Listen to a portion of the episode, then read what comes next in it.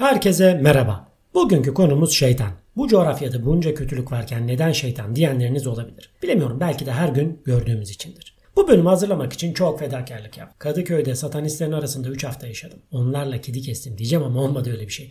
Biliyorsunuz Kadıköy'de kedi kutsal hayvandır. Modada neredeyse kediye tapılır. Yani kedi kesmek şöyle dursun. Diyelim kedinin biri Starbucks'ta işte Kadıköy'de diyelim bir Starbucks'ta masaya tünemiş oturmuş ya da sandalye işte oturmuş oradan onu kaldırmak göt ister efendim. Yani siz bir şey yaptığınız anda 50 kişi üzerinize atlar. Dolayısıyla o kedi istediği zaman oradan kalkar. Siz kahvenizi ayakta içer ve gidersiniz. Kısacası nerede o eski satanistler diyeyim. Sorumuz şu. Şeytan nedir? Bütün kötülükler şeytandan mı geliyor? Şeytan aslında melektir. Tanrı'ya isyan etmiş ve onun yolunu terk etmiş bir melektir. Sami dinlerinde yani Yahudilikte, Hristiyanlıkta ve İslamiyet'te dünyadaki kötülüklerin baş sorumlusu şeytandır. Peki öyleyse bütün iyilikler de tanrısal mı? Tanrı mutlak iyidir diyebilir miyiz? Kötüyü anlatmak için iyi anlatmamız şart. Anlamamız şart daha doğrusu. Aslında hikaye tam iyiden başlar. Genelde büyük dinlerde bu dualizm var. Mesela İslamiyet'i ele alalım. Allah'ın 99 tane sıfatı var. Bu sıfatlardan bazıları kötü anlamda karşılığı varsa var olabilen sıfatlar.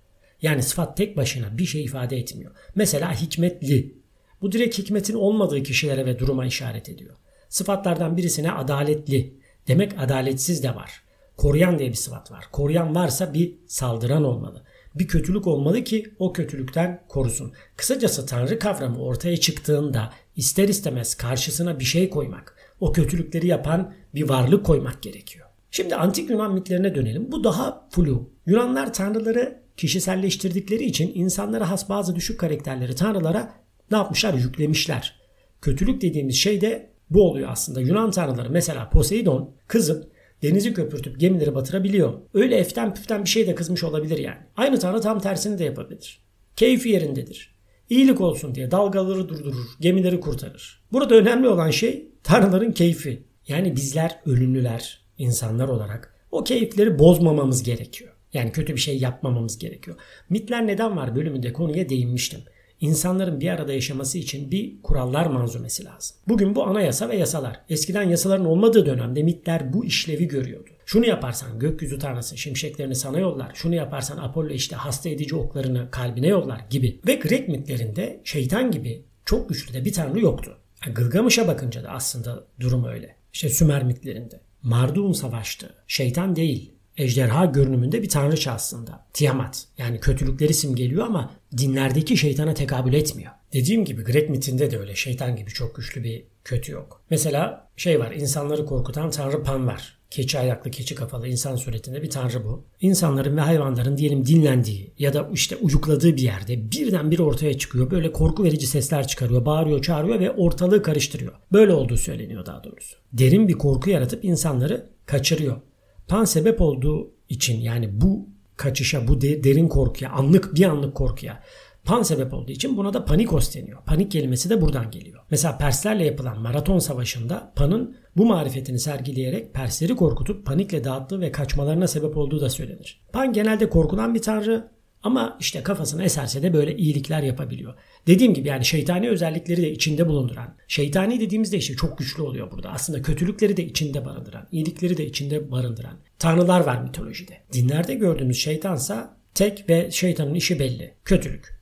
Tanrı'nın krallığını yok etmek için kötülük yapmak. Mesela ne bu? En büyük kötülük Tanrı'nın yarattığı insanı yoldan çıkarmak. Yani insanı kötü yaparak kötülüğü yaymak. Tabi burada birçok soru geliyor insanın aklına. Peki Tanrı kendi yarattığı insanı neden kötülüğe kaptırsın ki? Yani çok basit değil mi Tanrı için bunu engellemek? Bu kötülük kavramına biraz anlamaya çalışalım önce ve herkesin gittiği Yunan filozof Epikür'e gidelim. Şimdi Tanrı'nın neleri ve neden yapacağını çarpılmadan sorgulayalım. Epikür çarpılmamış bana da bir şey olmaz diye düşünüyorum. Bundan ötürü sanki sadece Stephen Hawking çarpılmış gibi ama tamam ofansif mizah yapmayacağım. Devam ediyorum Epikür'den. Epikür'e atfedilen kötülük paradoksu şöyle özetlenebilir. Şimdi dört tane seçenek var. Tamam Birincisi şu. Tanrı ya kötülükleri ortadan kaldırmak ister ama kaldıramaz. Bu bir. İki. Tanrı kötülükleri kaldırabilir ama kaldırmak istemez. Üç. Tanrı kötülükleri ne kaldırmak ister ne de kaldırabilir. Tanrı'nın insana bence en yaklaştığı seçenek bu üçüncü. Dördüncü de şu. Tanrı kötülükleri kaldırmayı ister ve de zaten de kaldırabilir. Aslında bu da Tanrı'ya Tanrı tanımına en yaklaşan seçenek. Şimdi Devam ediyoruz. Eğer Tanrı kötülükleri ortadan kaldırmak istiyor ve kaldıramıyorsa o her şeye kadir değildir. Ki bu durum Tanrı kavramıyla uyuşmuyor. Eğer ortadan kaldırabiliyor fakat kaldırmak istemiyorsa kötü niyetlidir. Haşa yani kaldırabilirim ama acı çekin diye bir kaldırmıyorum gibi bir şey olmaz. Yani Cüneyt Arkın'ın çarmıha gerilmişken ve susuzluktan ölecekken yeri su döken Bizans kralı gibi böyle ha ha böyle bir kötülük yapmaz. Dediğim gibi haşa. Peki eğer Tanrı ne ortadan kaldırmayı istiyor ne de kaldırabiliyorsa bu sefer hem kötü niyetlidir hem de her şeye kadir değildir. Bu durumda zaten Tanrı değildir. Bu bildiğimiz cep telefonunu çıkar yeğenim diyen amcadır. Son bir seçeneğe gelelim. Eğer hem ortadan kaldırmayı istiyor hem de kaldırabiliyorsa ki başta da belirttik bu zaten tavrı, Tanrı kavramına en yakın seçenektir. O zaman zaten bunu yapar. Bunu yapıyorsa da zaten ortada kötülük olmaz. O zaman bu kötülüklerin kaynağı nedir? Epikür'ün paradoksu özetle bu. David Hume buna çalışmış din üstüne diyaloglarda. Daha basit, basit ifade etmiş. O da şöyle demiş. Tanrı kötülüğü önlemek istiyor ya da gücü mü yetmiyor? O zaman güçsüzdür. Ona haşa diyelim tekrar. Gücü yetiyor ya da kötülüğü önlemek mi istemiyor? Öyleyse iyi niyetli değildir. Buna da haşa deriz. E o zaman şu soru cevapsız kalıyor. Bu kadar kötülük nasıl oldu? Aynı soru işte David Hume'da da farklı bir şekilde formülize edilmiş bir şekilde karşımıza çıkıyor. Şimdi biz burada neye geliyoruz? Teodise kavramına geliyoruz. Evet e, bu podcast gittikçe bilimsel bir hale geliyor. Teolojik bir hale geliyor daha doğrusu. Ama neyse devam edelim çünkü bunları çözmemiz gerekiyor. Teodise ne? Bu teolojinin bir dalı Yunanca teus ve dike kelimelerinden oluşuyor. Tanrı ve adalet demek. Bu kadar kötülüğü Tanrı ile nasıl bağdaştırıyoruz? Buna verilen çeşitli cevaplar elbette var. En ilgi gören cevap şu mesela. Tanrı insanları özgür iradeyle yarattı. Yani kendi özgür iradesiyle değil de insanlara özgür irade vererek onları yarattı. Buna göre insan kendi özgür iradesiyle iyi ve kötü arasında seçim yapabilir. Tanrı insana iyi seçmesini söyler ama zorlamaz. Tabi buna karşı görüşler de çok fazla var. Tanrı zorlamasa bile neyi seçeceğini bilir diyorlar mesela. Daha yaratmadan biliyor. O zaman burada özgür irade var mıdır? Ayrıca Tanrı madem insana iyi seçmesini söyler peki neden yarattığı insanı kötü olacak ya da işte o kötüyü seçecek şekilde kurgular? Bir de üstüne bu kurgudan ötürü ona ceza verir. Hayyam'ın da sorguladığı bu aslında. Mesela şöyle bir şiir var. Ben çok severim. Yani lise yıllarından beri çok okurdum Hayyam'ı zaten ama şu şiirin özellikle çok severim. Ezberledim bile yani. Alkol içiyorum doğrudur. Aklı olan da beni haklı bulur. İçeceğimi biliyordu Tanrı. İçmezsem Tanrı yanılmış olur. Gördüğünüz gibi burada da kadercilik konusu da işin içine giriyor. Kısacası bu Teodise'ye karşı, bu savunmalara karşı çok fazla karşıt argüman da var demek istiyorum. Ama bunların detaylarına girmeyeceğim. Başka bir cevaba geleyim. Aslında daha önce ister istemez buna değindim. Dualizm cevabı bu. Tanrı iyi simgeliyorsa kötü ve onu simgeleyen şeytanın da olması kaçınılmaz diyor bu. Zira iyi kötü olmadan var olamaz. Tanrı kötüyü yaratmadı. Kötü bu evrenin daha mikro düzeyde ise doğanın bir mütemmim cüzü. Şimdi bir de Leibniz'e değinmek gerek. Alman filozof ve matematikçi. Şart çünkü bir Alman filozofa değinmeden bir podcast geçmez burada. Leibniz bu dünyanın mümkün olan dünyaların en iyisi olduğunu söyler. Özetle şunu söylüyor. Tanrı her şeyi bilir. Gücü her şeye yeter. Tanrı istese sonsuz dünya yaratabilirdi. Ya da bir tane bile yaratmayabilirdi. Bu tamamen Tanrı'nın keyfine kalmış diyeceğim. Olmayacak Tanrı'ya bağlı diyelim. Tanrı olası dünyaların hepsini biliyordu ama bu dünyayı yarattı. Tanrı iyi olduğundan yarattığı bu dünya da mümkün dünyaların en iyisidir. Vay be adam haklı demediğinizi duyar gibiyim. Tabi Leibniz döneminde bu güçlü bir savunma olmuş olabilir ama şöyle bir sorun var. Tanrı olabilecekler arasında bir seçim yaptı ve en iyi seçti demek daha iyi bir dünyanın mümkün olamadığı demektir. Okey bunu kabul ediyoruz zaten. Bu şeyde e, argümanın içinde bu zaten var. Peki daha iyi bir dünya gerçekten mümkün değil mi? Mesela Hitler'in olmadığı bir dünya ya da Jack the Ripper'ın cinayet işlemediği bir dünya ya da iş yerinizde o kimsenin sevmediği ama böyle kimsenin sevmediği yalaka bir tip var ya onun olmadığı bir dünya. Olabilir mi? Yani mümkün değil miydi böyle bir dünya? Tanrı istese böyle bir dünya yaratamaz mıydı? İşte bu sefer yine kadiri mutluğa geliyor. Yani Tanrı'nın yapabilitesine geliyor. Artık soru şuna evriliyor. Yani en iyisi buysa hani en kötüsü nasıl? Şimdi daha fazla uzatmadan şeytan konusunda yani esas konumuzda daha derinlere inelim. Philip Cole'un bir kitabı var Kötülük Miti diye. Geçen aldığım okudum tavsiye ederim herkese. Şöyle bir tespitte bulunmuş kitapta. Şimdi burayı kitaptan okuyacağım. Şeytan ve onun cinleri Yahudi halkına baskı uygulayanlara değil, düşmüş Yahudilere, geleneği terk edenlere, cemaat içindeki düşmana yönelik metaforlardır demiş. Yani içimizdeki İrlandalılar şeytandır durumu. Halbuki sana işkence edenler daha kötü yani Yahudilere söylüyor. Esas kötülüğü onlar yapıyor ama sen ya da Philip Cole söylüyor bunu işte. Sen kendi içindekileri şeytan olarak mimliyorsun. Onlarla bir savaşa giriyorsun. Mesela bizde ikisi de var. Hem içimizdeki İrlandalılar var, onlar denilen yani şeytani tipler. Hem de bir de dışarıdakiler var, dış güçler. Dış güçler zaten kötülük peşinde koşan, ellerinde viskiler olan işte prolu, şişko abiler. Önlerinde bir harita var. İşte oradan göçertecek ülke seçiyorlar. Türkiye'ye bakıyorlar mesela çok tehlikeli ülke diyorlar. Çünkü savaşçı bir ırk. Türkiye'de bir kesim sürekli büyük resmi görüyor. Bunlar çok tehlikeli falan. Yani bu tehlikenin farkındalar. Çünkü bu 5 aileyi biliyorsunuz Türkiye'de herhangi bir bakkala gitseniz ya da taksiye binseniz size o 5 aileyi söylerler. Yani tam isimlerini söylemese bile o 5 aileden bahsederler.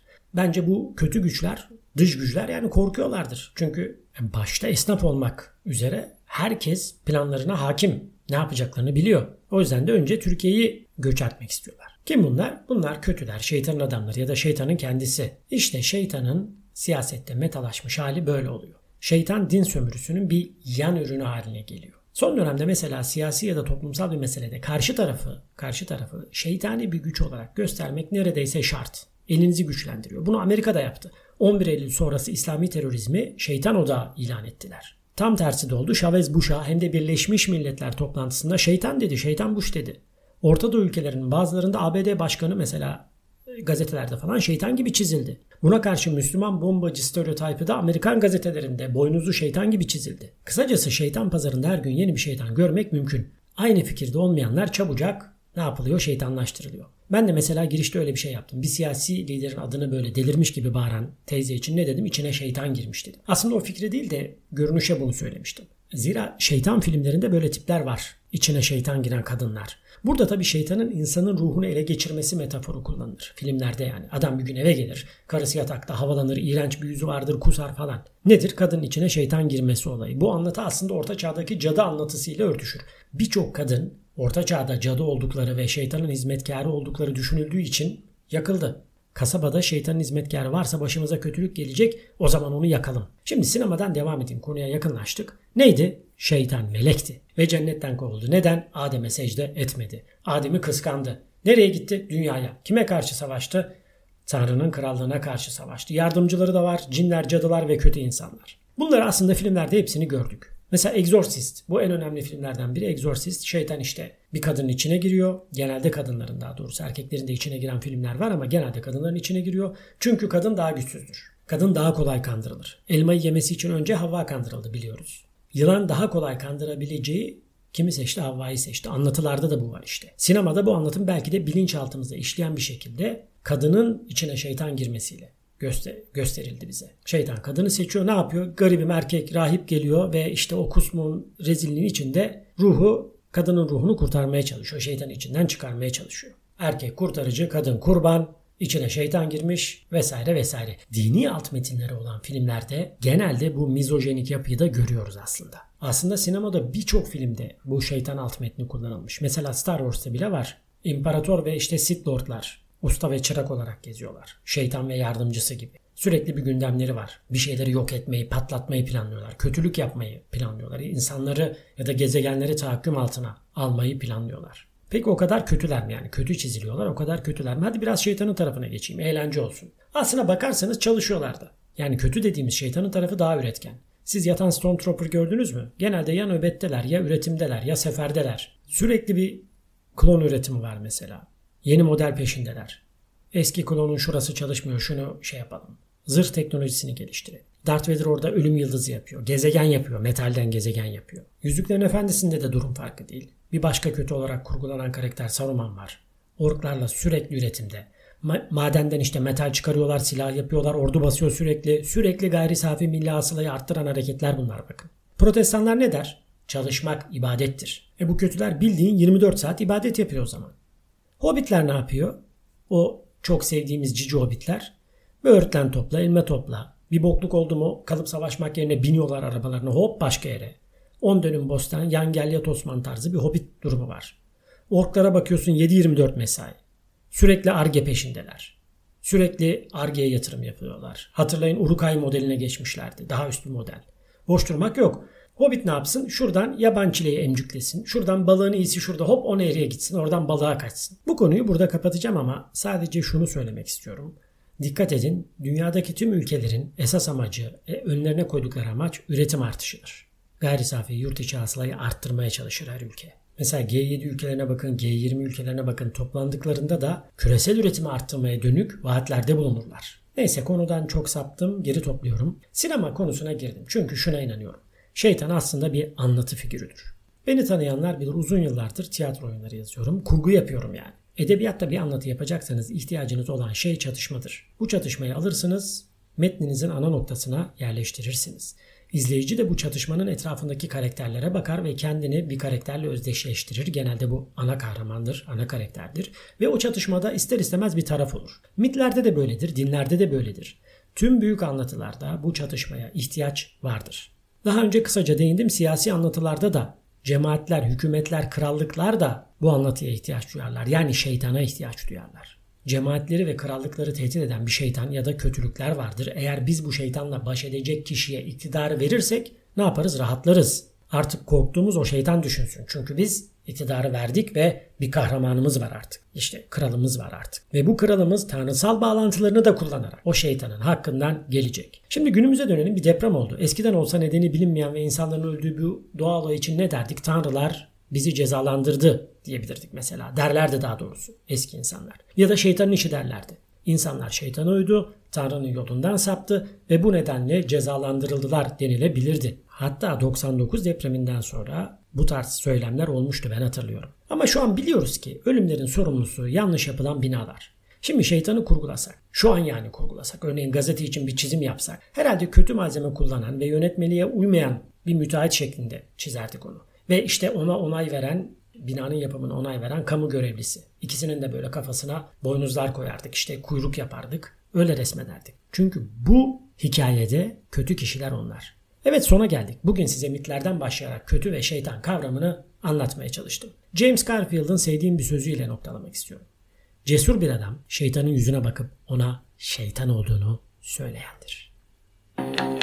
You look like an like an